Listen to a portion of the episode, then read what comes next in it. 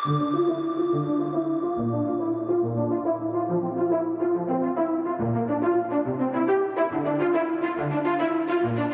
is the Multi Faith Matters podcast. I'm your host, John Moorhead.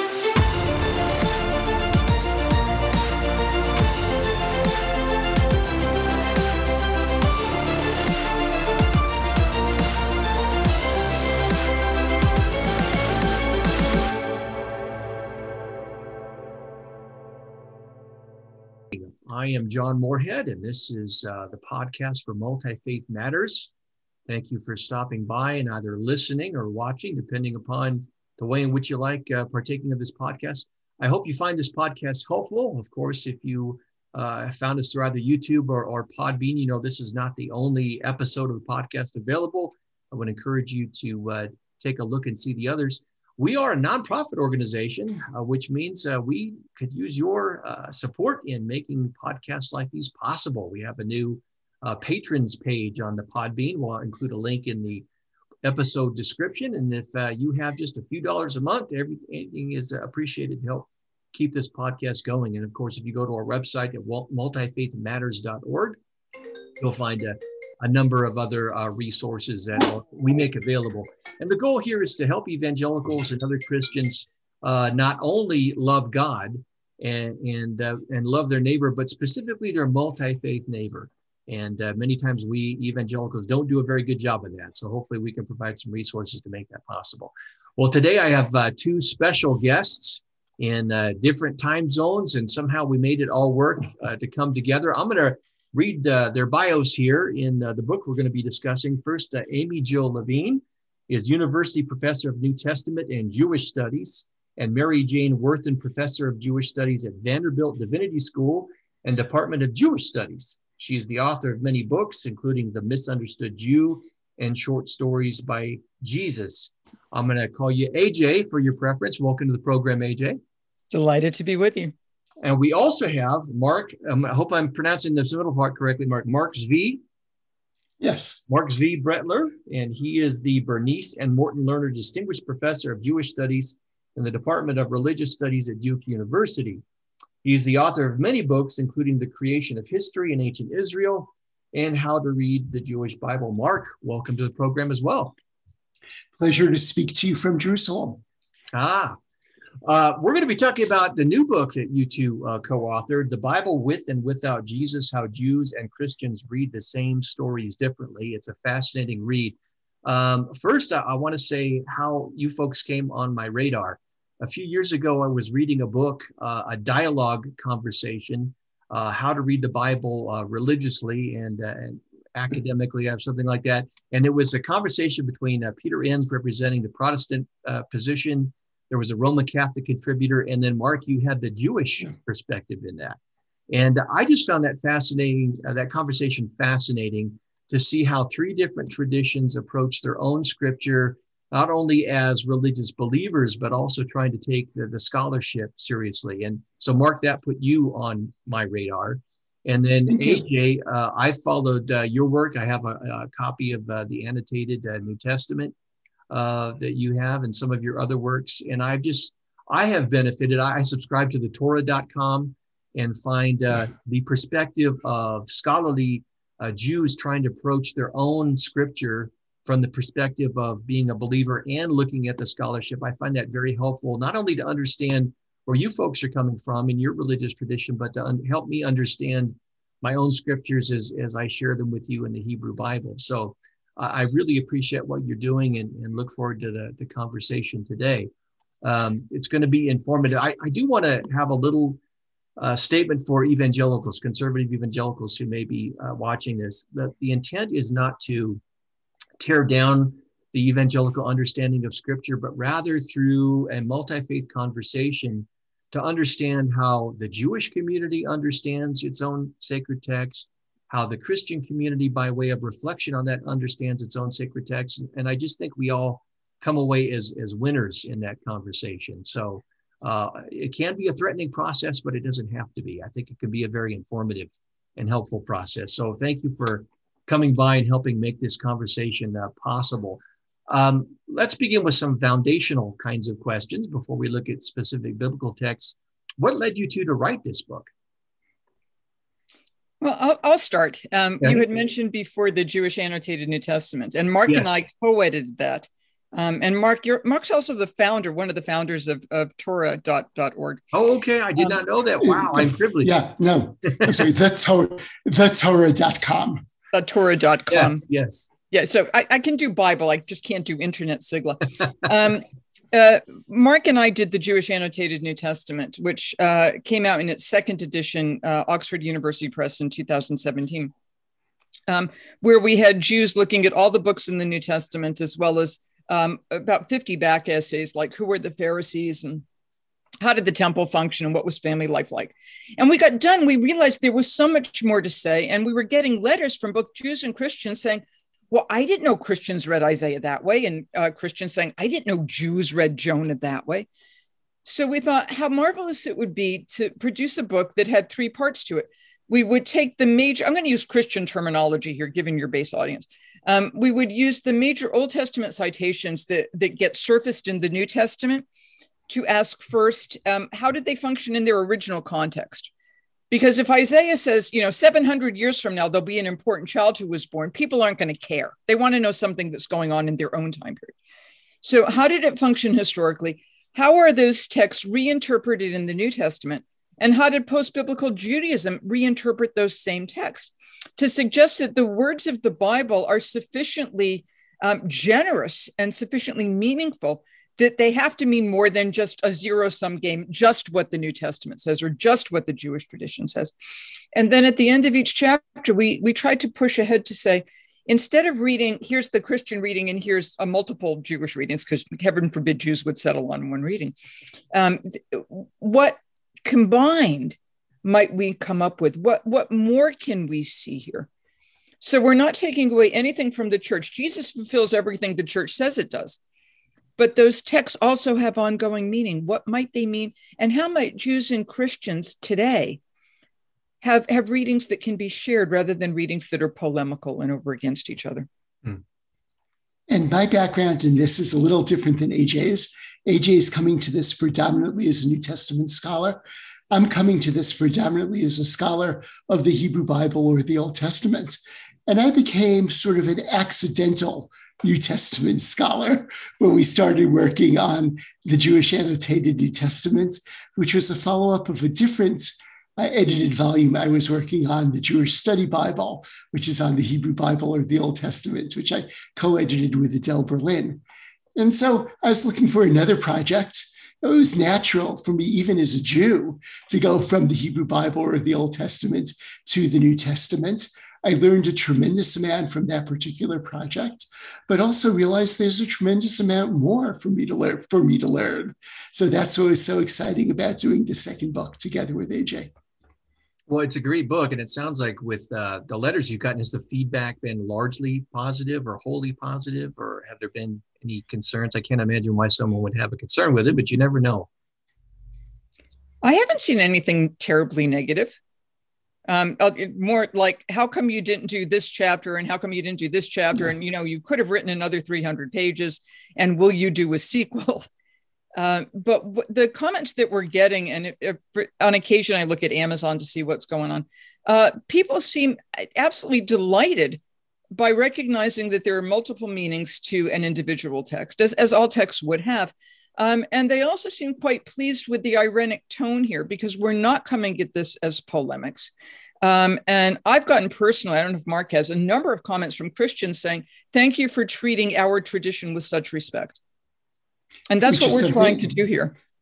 Yeah, and I hope we succeeded at it. And it's interesting. I never thought about this until you asked the question. When the Jewish Annotated New Testaments came out, first time 10 years ago, there were quite a few negative comments on Amazon, mm-hmm. many of which started with, I haven't read this book and I will never read this book, but wow. it is a terrible idea. So I think things have progressed in the 10 years in terms of acceptance of some more acceptance of Jewish interpretation of the New Testament and sharing these multiple perspectives. Now, that's interesting, Mark. Why, why do you? I know it's speculation on part your part, but why would you think that is? I mean, with the emphasis even in evangelicalism on the importance of historical Jesus studies and understanding the Jewish background of Christianity in the New Testament and all this. I would assume I, when I saw uh, that uh, Jewish annotated New Testament, I thought that that's awesome. That gives me an additional set of tools to understand my own text. I just don't understand why. Do you have any any thoughts on that? Why that might be? I think there's some difference in tone. I think the Jewish annotated New Testament is very scholarly mm. and sometimes comes across as this is what you need to believe, though that is not never our intent was never our intention as editors. But this particularly this particular book was really open written in a very very open and encouraging ways, and I think it's been heard that way, and that's very gratifying. I think the problem with the Jewish annotated, and again, the people who wrote negative reviews were people who never read the book, was the very idea of putting Jewish and New Testament together just seemed really surprising to them. Um, and it, that seems surprising to me because it seems pretty obvious that you know Jesus was Jewish and John the Baptist was Jewish and all the Marys were Jewish and Paul is Jewish and Peter is Jewish. You'd think, but somehow in the minds of some people, um, as soon as Jesus walks on the stage and you grandfather John the Baptist, and they're all Christian as if they cease to be Jews, failing to recognize that the New Testament is, in fact, substantially Jewish history. Uh, much of it is written by Jews, and all of it is written about Jews. Yeah. Um, and on the other side, there were some Jewish readers who said, oh, no, you cannot possibly look at the New Testament as Jewish history. That's the stuff that got rejected and it's terrible. Um, and then other Jews thought that we were Messianic Jews and we were trying to proselytize. So the very title, the Jewish Annotated New Testament, created the controversy. And we're hoping with the title, The Bible with and Without Jesus, rather than or, recognizes the, the validity of multiple meanings. Right. Maybe if uh, you were, are able to release a second edition, maybe a forward by Mel Brooks or something would help reduce some of the tension. I don't know. Just a thought. okay. What what are some of the common assumptions and misunderstandings that Christians and Jews have about each other as they interpret their sacred texts? Well, here's here's one that I've heard from from my own synagogue context. Um, uh, when people, because people know what I do, so they have lots of questions. Um, things like, how can Christians possibly find Jesus in, in the pages of Scripture because he wasn't born yet? As if to say those retrospective readings are illegitimate. Um, and then I can point out to them, gee, whenever, when we look at rabbinic traditions, so we look at post biblical Jewish traditions, um, we're finding all sorts of things that, that are in the text that the authors of the text might not have considered. The Dead Sea Scrolls suggest, well, here you have Habakkuk the prophet, or here you have Nahum the prophet. But what they're really talking about is something that we understand today. So the failure on the part of, of one community to recognize the other community is reading retrospectively. We're all reading retrospectively. Um, and that's the way literature works because we're always asking new questions of it and we're always coming to it with our own new experiences. So for the text to remain alive, of course it has to mean multiple things. And I think for Christians, one of the big surprises is the possibility of the without Jesus, which is something that we talk about in each of the chapters. And I'll just tell an anecdote that goes back to the Jewish Study Bible, uh, which was published when people were still writing letters. And the most surprising letter that I got was from a Christian who said, Yeah, I've been reading Isaiah chapter 53 for years. And it simply never occurred to me that it is possible to read this without Jesus. So I think it's incredibly important to let each community know the way in which the other community reads and to see the reasonableness in all of these readings. Um, more than that. So I, I think it's particularly good news for Christians because in most cases, Christians can double dip. So, to use the Christian term, the Old Testament should not simply be a checklist to say Jesus fulfills this. So, therefore, you can take it out of the text and put it up on the shelf and say, been there, done that. Um, it is scripture, and that scripture should have some sort of ongoing meaning. So for the Christian, it becomes a both and. It can refer to Jesus, but it could also mean a host of other things. Let the text continue to speak. So I tell my I, I, my primary job is is to train people who want to be Christian ministers how to read the New Testament, which I grant is a weird job for a Jew in Nashville, Tennessee. But um, what I can say to them is, if you're preaching and you're looking at the Old Testament and you're running dry, go see what the Jewish tradition has to say, and you may find something that actually speaks to you today. Go double dip. Yeah, I, I find the question of the assumptions we bring to the text tremendously important. Uh, it's interesting in my work in multi faith engagement. Uh, if I ask evangelicals, well, why are you so opposed to Muslims or, or Mormons or what have you? Well, the Bible says, and they'll go to a certain series of texts.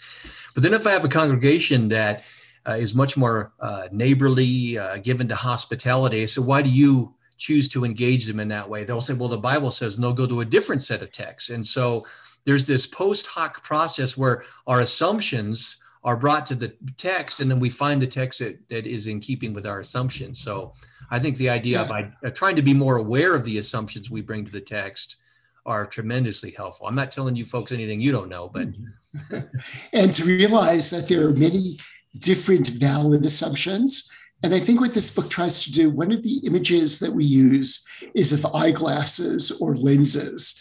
And we view this book as a multifocal book where we really want people to be able to read the very same book with different types of lenses and to see that all of these different readings are in the Hebrew Bible or Old Testament based on the assumptions and to encourage people to be more generous about understanding and considering the assumptions that other religious groups make. Well, there are not only the assumptions we bring to it, we've got a different process of interpretation. Um, we know we have different processes of commentary. Uh, you know, Protestants have this idea of sola scriptura, which to me is interesting because scriptura is never sola. And, uh, you know, Protestants like the so called plain reading of the text, uh, which usually isn't very plain. Uh, what are the different uh, uh, interpretive processes that our religious communities bring to the text? Well, I'll talk about the Jewish side for a moment. So it is not only the case, going back to what AJ said, uh, quite obvious case that Jews do not read the any of the Hebrew Bible or Old Testament in relation to Jesus, but a fundamental principle. I'll give you two fundamental principles of Judaism and its interpretive tradition. One of them, uh, first give you the Hebrew, then the English. Shiv'im panim la Torah. There are 70 facets to the Torah or 70 facets of biblical interpretation. And that does not continue by saying, and only one of those facets is right. So imagine uh, a beautiful gemstone. And you keep looking at it in different ways and different ways and different ways. And each of those ways has a certain validity to it. And similarly in traditional um, rabbinic thought in midrashic literature you will often have a series of interpretation of interpretations each of them separated from one another by the hebrew expression davar acher another opinion now, again, the way in which this material is edited, it doesn't say the first opinion is always right or the last opinion is always right, but you'll often have a set of different opinions, a set of different interpretive possibilities. And I think what we're really trying to encourage people of all religious groups and all religious orientations is to just consider that model, to see that the book really is a gemstone which has so many different facets, and not to be so quick to say, oh, I'm reading this facet, and it is the only facet that could be read, and the other 69 are incorrect. Right. And that works for both narrative, like the creation story, the Garden of Eden story, the book of Jonah. It works for prophecy, uh, like Isaiah 53 or Isaiah 7. Uh, it works for Psalms, and it even works for the law code. Um, so that when you get to post biblical Jewish literature on discussing the law code, um, you have a min- minority opinions are there. Um, you have discussions over time. So sometimes the majority opinion becomes the minority, they change. Um, now, there's a re- there's one of the reasons why Jews have this multiplicity of readings, and Christians tend to have much more narrow readings, um, is because we are comported differently. Um, if we think about Jews, we are not just a faith community. In fact, you can be a Jewish atheist. Um, what holds us together is a sense of peoplehood, uh, a common language, a common document, uh, connection to a, a common land, um, a common ancestry. So we're, we're kind of like Americans, right? And just as Americans can disagree about, well, pretty much everything, so can Jews, because at the end of the day, you're all still Jews. But people are not born Christian, right? Technically, in the ancient world, you were born again or born anew. I'm quoting here from the Gospel of John, chapter three, Jesus to Nicodemus. Um, you're born, born by revelation. Um, so Christianity really is a faith community. Now, if you get in by belief, you also get out by belief. So Christians tended to foreclose on multiple meanings because they're trying to control who's in and who's out. And you have to do that by, by religious concern. What do you believe? So it, if you're a people, you can glory in multiple interpretations because they can't throw you out. But if you're a faith community, multiple interpretations can become very dangerous. And then we start seeing the growth of denominationalism. And, and you can even see that in the New Testament itself in First Corinthians, where Paul is talking about the fractures in the church. And people are saying, I belong to Cephas or Peter, I belong to Apollos, I belong to Paul, I belong to Christ. And Paul's trying to get them all into that community because they're being splintered by belief. Control the belief, and you have less splintering, less factionalism. I think that's a, a fascinating process, which leads to my next question, and that is one of the things that struck me, Mark, in that book where you had the conversation with uh, a Protestant and a Catholic was uh, the willingness in the Jewish community to wrestle with the sacred text and even perhaps to wrestle with God. Uh, for evangelicals, is I'm sure you know, there's the idea of inerrancy, and the text, you know, has a simple meaning. We can, through a historical critical method, we can discover it, and you either accept it or you don't and uh, it's kind of a rule book approach. And I really found that your mention of the Jewish willingness to wrestle very refreshing. Um, can you sp- unpack that a little, both of you, for us? And do you think the uh, the early Christian community had a willingness to wrestle in some sense? And and what we're doing now in Protestantism is that more of a, a modern thing? Help me understand that, if you would. Uh, I'll let AJ talk about uh, the Protestant community and the Christian community more broadly. And yeah, I appreciate your calling attention to the book with Peter Enns and the late Daniel Harrington. But part of Judaism is taking the Hebrew Bible seriously. And the Israel is called Israel because of its ancestor Jacob. And Genesis chapter 32 29 trying to explain the name Israel, and this is what is called a folk or a popular etymology, says, uh, Your name shall no longer be Jacob, but Israel, Hebrew Israel, for you have striven, kisarita. So you hear how Israel, Israel, and to strive, sarita are connected with beings divine and human and have prevailed. So, this notion of religious fighting, religious striving is embedded in the name of Israel itself, according to the text that constitutes Israel, namely the book of Genesis. And what's so remarkable about this is uh, in order for this etymology to work, it could just say, because you have striven. But that verse continues you have striven both with divine beings or with God and with people, right? So, striving on both the divine level and the human level is thought to be something positive. And the last word in Hebrew, or the last three words in English, are remarkable and have prevailed. I mean, you would think that striving with God is going to end up with very, very bad results.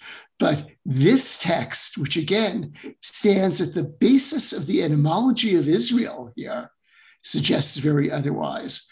So, this basic text, I think, continues to inform Judaism, which is an ongoing process of such striving with the possibility of prevailing. Yeah. Um, two other ways of looking at that. And there's, there's such a good question. There's so many ways of answering it. Um, we begin Jews and Christians with a slightly different anthropology. Um, and this goes back to how we interpret the Garden of Eden story. Right. So the dominant Christian view is one of a fall. Right? Um, sin enters the world through Adam and Eve, and here I'm quoting Romans five. You know, through one man comes sin and death. Um, and there's a sense of a breach between humanity and divinity that Jesus has to come fix. And then once that fixes and we have to do everything that God wants because we're now we've now got the reset. Um, uh, Jews tend to begin with a much more positive anthropology, um, and it's just a matter of what text you want to quote. We don't talk about a fall, and right. ad, after the first couple of chapters of Genesis, although the Garden of Eden gets mentioned, Adam and Eve don't. So we can talk. Judaism tends to talk about a good in, inclination and an evil inclination, and the evil inclinations that that's actually selfishness. So the evil inclination is why you get married or why you build a house and the Torah is there to make sure that evil inclination is channeled in appropriate ways. Um, because we begin with a much more positive anthropology, we don't we we feel that we can speak to God um, as, as kind of as Moses did. And here we have things like the lament psalms. Now, did Jesus do that? Absolutely, which is why on the cross, Jesus can say in Matthew and Mark, My God, my God, why have you forsaken me? It's the beginning of Psalm 22. It's a lament psalm. And there are a number of lament psalms where you can say to God, in effect, I'm not happy with the way things are going. And this doesn't seem to be what you promised us. But if you fix it, I will praise your name to the highest heaven. So, in effect, Jews can complain to God. Um, Christians tend not to do that. It says, you know, your will be done. Right. Um, but the, the the back part before the your will be done is um, things like take this cup away from me. I'm not happy. I don't want to die. Or even in the Our Father prayer, um, that, that's basically a series of imperatives. Give us this day. Um, forgive us. Th- these are demands. Um, and what happens is the demands get weakened down into begging, um, and the human being is seen as, as not worthwhile, a worm, a, a broken creature, a broken individual. And if you if you begin with that, it's harder to do that wrestling. Jews, we just start out, we're going to wrestle. And if we don't think God's holding up God's part, part of the, the covenant, we're going to say so. Just as in the, the scriptures, when, when Israel is not holding up its part of the covenant, God makes it pretty clear. Right. Yeah, I, I appreciate all of that. I, I, when you were speaking, AJ, I it reminded me uh, a few months ago. I stumbled upon a film on YouTube. Uh, I think it was based upon a play where uh, Jews in a, uh, a, prison camp during World War II were putting God on trial. I think it was based on, upon true events. And I thought, yeah. wow. Uh, uh as a Christian, I think they would see that as that's how audacious is that? You're going to put God on trial. But when you think about it here, God's chosen people wrestling with how did we get in this in this place? What responsibility does God have? That that's wrestling uh, with God. If I'm remembering correctly, and I think it is actually called God on Trial. Yeah. Um, at the end of the play, because it's a jury trial, they pronounce God guilty. Yes. And then they say the evening prayers. Yeah. so the, which is a, the covenant prevails. Yeah, that's such a Jewish thing to do. God is guilty. Now we're going to pray to you. But I think one thing that could easily get lost to your audience, which does not always come across as clearly in the English as it does in the Hebrew, and every time I see it in the Hebrew of the Psalms, which everybody thinks are such idyllic and calm uh, compositions, these works are full of imperatives.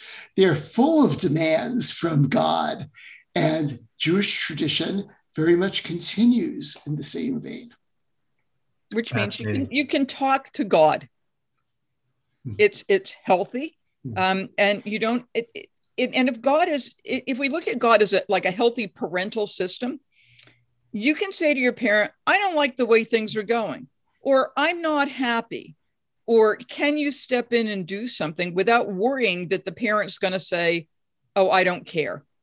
the, loving parents always respond in a particular way and, and you can approach the, the deity as a loving parent that's what jesus does and some of these psalms even suggest that god hears these people in the lament despite their tone like psalm 6 for the lord hear, heeds the sound of my weeping so this is not at all a problem from the biblical perspective And I think to the extent that we want to take the Bible seriously, we need to reintegrate the potential relationship that these Psalms suggest. I think that's fascinating, and I hope uh, my Christians in the audience will will take that to heart as they reassess their understanding of Scripture and that wrestling process. I've got a couple of other questions related to foundational issues, and then we'll turn to your thoughts on how certain texts are read differently. Um, I'd like to get your thoughts on how important uh, the sacred text is being read and interpreted in community. Um, one of the frustrations I have working in multi faith engagement is when evangelicals uh, come or I see them online or talk to them, they say, Well, you know, I understand Islam because I grabbed an English copy of the Quran and I plopped it open and I read it and it says this, and therefore, uh, Islam is violent and it supports terrorism and, and A, B, and C. And my response is, what about the the history of uh, Muslim scholars and how they have read it and how it's read in different traditions within Islam? There's a, a process of community and a history to reading, and one simply can't bring this Western Protestant individualist mindset to the text. Um, what, how important is reading our text in community, and how do we get away from this individualist problem that plagues it? It's more than oh. just reading in community. Um, th- there's an historical question here that, that, that, is even prior to the community thing, which is you cannot read somebody's scripture and determine that's what a person believes or that's what a person does. Um, I had this this one fellow years ago who said to me, "Do Jews in urban areas need a zoning variance in order to offer animal sacrifice?" Because he had read Leviticus, so he knew that there was animal sacrifice. He read the epistle to the Hebrews in the New Testament that says there's no forgiveness without blood. So he concluded that Jews must be offering animal sacrifices. There's, there's a logic there, but we're not Leviticus any more than Christians today, you know, and, and God bless you all for that, uh, are not First Corinthians. Um, and you can't take this material literally. Um, so when my students say, well, Jews are doing an eye for an eye, which as far as we can tell, we never did um, I can say, well, when Jesus says, if your eye offends you, pluck it out, then clearly you guys are going to have eye surgery to have your eye removed on a fairly regular basis. And they say, well, no, that's not the case. So even before we have the question of community, we have to realize that when we read historical documents, that doesn't tell you what somebody 2,000 years later or 3,000 years later is actually practicing. And that's where the community comes in. So I'll let Marc pick up from there. And, and there are two issues of community. I mean, I would really challenge somebody who says, Oh, I'm reading the text myself, not in a community. I mean, we're humans. We are so embedded in our communities. In some cases, we really not understand how embedded we are, but we really are never reading texts as individuals, but always reading them in our community. And in some cases, what we're encouraging people to do is really to read them to consider how other communities read them as well. And something that's really important, which AJ said, and you said as well in your question, is you really do have to listen to voices from that community itself. So that uh, certainly I can have this, could have, have the skills in Arabic, which I don't at this point, to understand the Quran. But I would also really want to hear how somebody who is living the tradition and is part of that tradition understands us. And I would really want to be sure, given your particular examples, that I'm not cherry picking. There was something wonderful that a professor posted on Facebook uh, the other day, which was, and I'm going to say this right, that the, the God of the Hebrew Bible is the God of love, and the God of the New Testament is the vengeful God of law. Now, how did she do this? She cherry picked the same way that people cherry very often with Marcion and others a very long time ago did that in the opposite direction. So please, let's not cherry pick from each other's scriptures and let's hear the entirety of scripture and the different voices and the different ideas that work together with each scriptural tradition. Right. So very few people today are, are basically living out the, the Tanakh, the Jewish Bible, living out the Old Testament. Uh, for the church, the Old Testament is interpreted by the New. Um, and for the synagogue, the, the, the Tanakh, the Hebrew Bible, is interpreted through the lenses of the rabbis and through the lenses of tradition. So you can't go to Leviticus and figure out what anybody's doing, even the people who were there at the time, because we don't know if this material was written to describe what people are doing or to describe what the writers thought people should be doing. Right. It's a helpful distinction there. With this next question, this is kind of a combination of a, a foundational question and, and shifting to a discussion of specific texts and how we differ in the interpretation years ago, as a young Christian, uh, I was very zealous and uh, was gobbling up apologetic books. And one argument that I thought was very good, which I no longer hold to anymore, was the idea that, well, if you look at the the, uh, the so-called Old Testament, the Hebrew Bible, you'll find all these prophecies that are in the New Testament applied to Jesus. And then if we do run the math, that the odds of it, you know, not referring to Jesus, therefore he must be the Messiah. Um, but as I've looked at that process of what's going on in the New Testament, we're not talking about a process of predictive prophecy there. Can you help unpack what's going on in the New Testament and what the writers are trying to do as, as they are reading the Hebrew Bible in light of their experience and understanding of Jesus? Sure. Um, I, I, have to rephrase the question slightly because the writers of the New Testament are not reading their Hebrew Bible, they're reading the Greek translation for the most part um, uh, which was the Bible of the Jewish diaspora. Um, but so what happens? Uh, in light of their experience of Jesus, in light of their experience of what they would say would be the risen Christ, they went back to the only scripture that they had, which they believed was God's word in some way. Um, and and through those those resurrection lenses, through those those now Christ-driven lenses, they began to see all the way through connections to their Lord and Savior. So it's a retrospective reading. Um, and that's what that's what religion does is you go back and you look at your text and in light of your present circumstances you begin to see your own history there.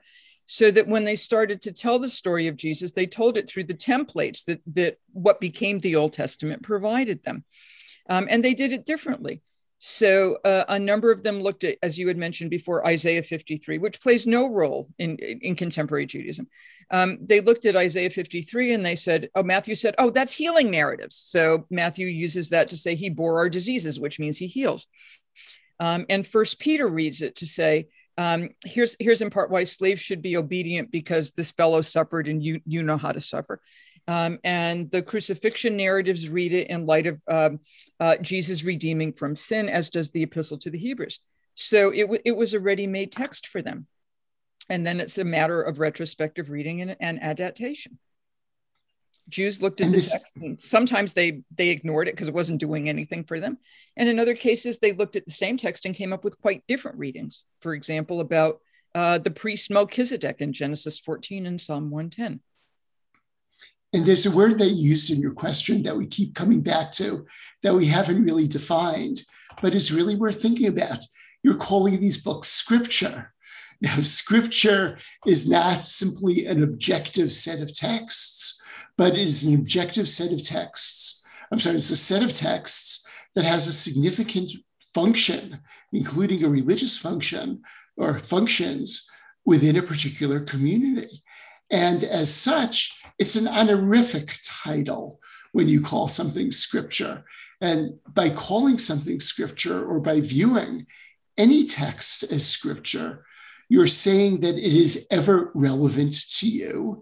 And this type of retrospective reading becomes natural. It's almost part of what has to happen once you view a particular ancient text as scripture. And what happens in the church is the, the common reading in antiquity, and for many people today, is that the entire Old Testament, from the beginning of Genesis until the end of, of Malachi, drives toward Jesus. Um, so there were people in the ancient world who said that in effect every verse is about Jesus, and you should be you should be able to see Jesus on every single page of the text. And there's a logic to that reading. It's as Marc said, if you put on Christian lenses, he's going to be there on every page. It's not a matter of like, where's Waldo that you can actually, oh, it says Jesus of Nazareth here. Uh, but it, it, it is a sense of once you once you have that presupposition that it's pointing to Jesus, you will see him there.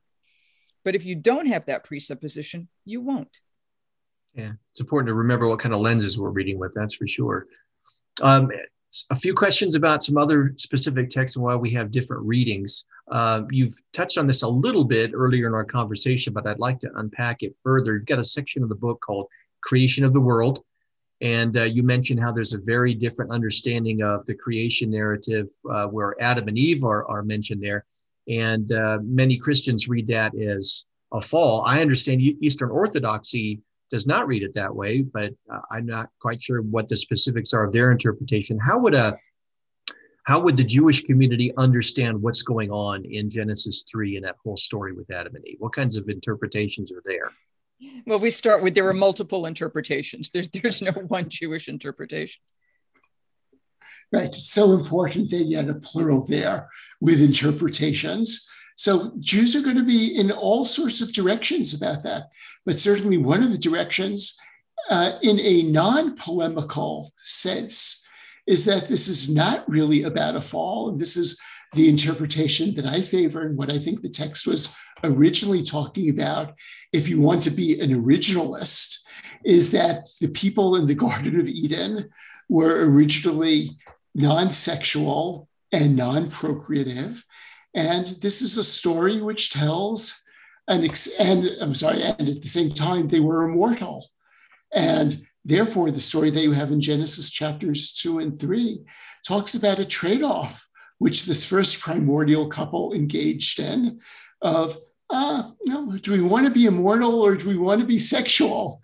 And the ultimate choice that is taken is when you eat of the tree of knowledge. And I remind everybody who's listening of the English expression to know in the biblical sense, they become sexual and uh, life as we know it comes into being. And I would just say that by and large, the Jewish attitude towards sexuality is highly positive. So I think at least that is one very plausible Jewish reading of Genesis chapters two and three. You have some readings that blame Eve. You have some readings that look at Eve as uh, Adam's helper. Um, the early and like they they're they're in partnership. Um, the one of the earliest Jewish interpretations of the Adam and Eve story is in a text called the Book of Tobit, which is part of the Protestants would call it the Old Testament Apocrypha or the Deuterocanonical literature. Um, and when Tobias, who's Tobit's son, gets married, um, he evokes Adam and Eve uh, as the ideal couple, and maybe we'd be like Adam and Eve. You wouldn't find that in many Christian sources because there the, the blame is going. Adam and Eve are the ones who brought sin into the world, rather than here is the couple who represent uh, initial joy and initial partnership. Yeah, and you have that same thing continued in Jewish liturgy, where part of the Jewish wedding is a recitation of seven blessings. And it deals with Eden as an ideal and joyous place, just in the same way, and really wishes that the couple getting married is going to be like Adam and Eve in Eden. And again, as AJ pointed out, uh, I'm hard pressed to imagine that becoming part of Christian liturgy. I think it's fascinating that there are different readings there. I've heard Peter Enns uh, mention the interpretive possibility of Israel being reflected in, in Adam and Eve. Do you have any thoughts on that? I've, I've never been able to track down what specific interpretation he's referring to. I just throw if, if it's not coming to mind, we'll move on. Okay. Well, well, I'll see if I can email Peter Enns and get more information from him on that. Yeah, um, say hi from us. uh, each year at uh, Christmas time, um, you know, we we uh, Christians celebrate the birth of Christ, and they look at the uh, the birth stories and the Gospels. And in the Gospel of Matthew, there's the the mention of a virgin conceiving and bearing a child. Um, how is that read differently, uh, quoting from Isaiah in Jewish interpretations? Well, first of all, the Jews are reading it in Hebrew rather than in Greek. So the Hebrew term which eventually gets understood, for example, in the King James Version as virgin and is translated more or less similarly in the Greek Septuagint, is the word alma, which does not necessarily mean virgin, but really means a woman of marriageable age. So, a fundamental difference between Judaism and Christianity, and this is so important and often so misunderstood, is some people simply think, oh, yeah, the Hebrew Bible is a different name for the Old Testament. But that really isn't the case. Yes, especially if you're Protestant, you do have the same books, albeit in a different order, and order matters a whole lot. but especially in the Christian tradition, many of the verses that are referred to uh, in the New Testament, as AJ just noted, the authors of the New Testament were not reading the Hebrew Bible, but were reading the Greek Old Testament. And so much just starts from there. So, uh, whether you have a young woman who is about to conceive, that matters a whole lot, as opposed to a virgin shall conceive. And in the Hebrew text, the tense is also different. So it seems to be talking about, though you can never pin down tenses 100% in Hebrew. Hebrew is one of those lovely, funny languages, but it seems to be talking about something that is happening in the present rather than something that, as AJ mentioned, is going to happen 700 years hence. Yeah. So it's not even the same text we're talking about. So the Hebrew has a pregnant young woman. Um, and the sign is not there's going to be a pregnant young woman. Um, the, the, the, sign has a whole context to it. So what is what is the message that King Ahaz is getting from Isaiah the prophet? Um, and what does the prophet say about what, what's going to happen when this kid gets a little bit older and starts and starts eating solid food and what's happening with the political situation so the whole thing is, is a, an, an extended sign when Alma in Hebrew comes in as into Greek, it comes in not as Neanis, young woman, it comes in as Parthenos, um, which can mean virgin, but doesn't have to. Uh, back in Genesis chapter 34, the story of, of Jacob's daughter Dinah, um, following Dina's uh, sexual relations with a fellow named Shechem, Shechem says to his dad, Get me this Parthenos for a wife. And she's not a virgin, that's clear. Um, what Isaiah is doing in the Greek is not actually predicting anything that need be looked at as miraculous. So, so think about antiquity with with you know kind of 1950s morals. If I were to say, see that see that young woman over there, uh, see that virgin over there, um, she's she's gonna get pregnant and and bear a child, and you'll call his name Emmanuel. You would think yes, um, that virgin will after finishing high school and finishing college and getting engaged and getting married and getting a good job and becoming financially stable, at that point, she will have a baby. Um, and, and, there's nothing miraculous there, nothing more or nothing less than anybody else's pregnancy. Isaiah, the Greek is just giving Isaiah a little bit more time. She's not pregnant yet, so we have to wait for her to get pregnant. A couple of hundred years later, the evangelist we call Matthew, reading his scripture in the Greek, sees a virgin will conceive. And he takes it literally, perfectly normal reading. Uh, and he then explains that, that that's the conception of, uh, of Jesus uh, for Mary. So Matthew read it perfectly okay. Um, the Greek can be read that way, but there's no way the Hebrew can come up with a virgin conceiving. And it's Matthew's choice to take that as a miracle rather than just an extension of time. Hmm. And also, what Matthew did, which, by the way, is something that rabbis and rabbinic readings do all the time. And many scholars have pointed out how uh, proto rabbinical Matthew's reading is. It takes that single verse or some phrases from that single verse and decontextualizes them. That is something that uh, biblical scholars like me who are interested in what the text originally meant, we're always going to look at a set of words within the larger context. But both later Jewish and Christian readings often take a set of words or a verse or a set of verses out of that particular context. And that's simply a different way of reading. Well, again, the, the, the point for the listener here is again, we're not trying to, to tear down any particular reading in favor one over the other. We're simply trying to come together and look at how our different religious communities looking at many times the same texts are, are coming away with different readings. And so we can understand each other and uh, we can understand our, our own communities and our own sacred texts through this conversational comparative process here. Uh, and your book is filled with all kinds of discussions uh, and examples of this. And I, I will include a link in the program notes and encourage folks to, to pick up a copy. But uh, one final question, the conclusion of your book, uh, which you have, a chapter 13 on from polemic to possibility. I love that that title. Our religious communities, unfortunately, have uh, a complicated history. That includes things like uh, anti-Semitism and, uh, and violence and these types of things. How can we use this conversation about different ways of approaching the sacred text as a way of doing something positive and moving, as you say, from polemic to possibility? So much of this has to do with tone.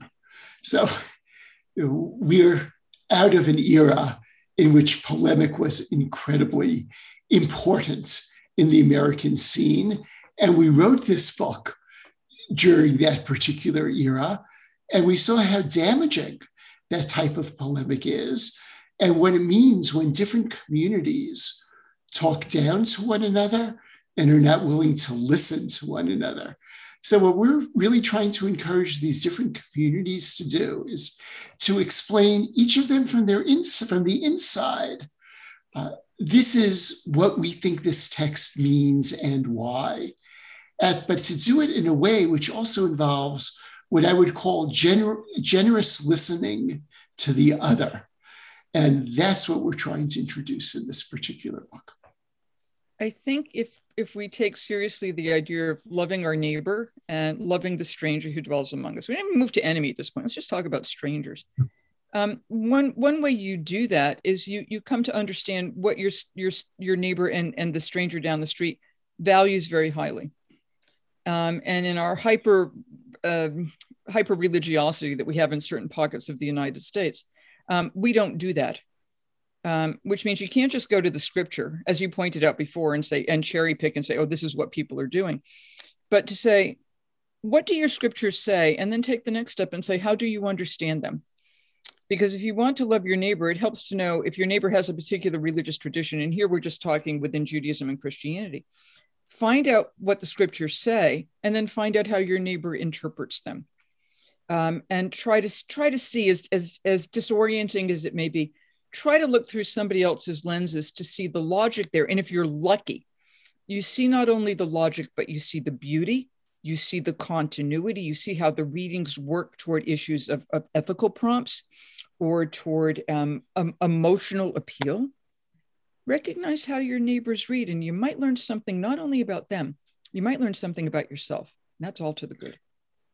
And that brings us back to the title of this podcast, Multi Faith Matters, which of course I realize is a pun, but it is good. I'm not encouraging anybody to be multi faith. I I don't even quite know what that would mean, but understanding the faith of others and embedding your faith and religious commitments within those of others matters it helps you understand your own faith better.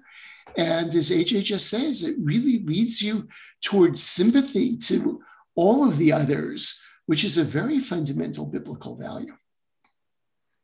I appreciate that very much. And thanks for the almost little commercial promo, uh, Marc, for uh, Multi Faith Matters. There, there is a double meaning there. We talk about the stuff of Multi Faith Matters, but it also matters. It's important uh, having these kinds of conversations. So I, uh, there's so much more we could talk about, but uh, we simply don't have time. We'll have to draw this conversation to a close. But uh, Amy Jill Levine and Marc Brettler, thank you so much for carving out the time and being able to coordinate uh, our three different schedules and, and Marc from the other part of the world there. So it's appreciated.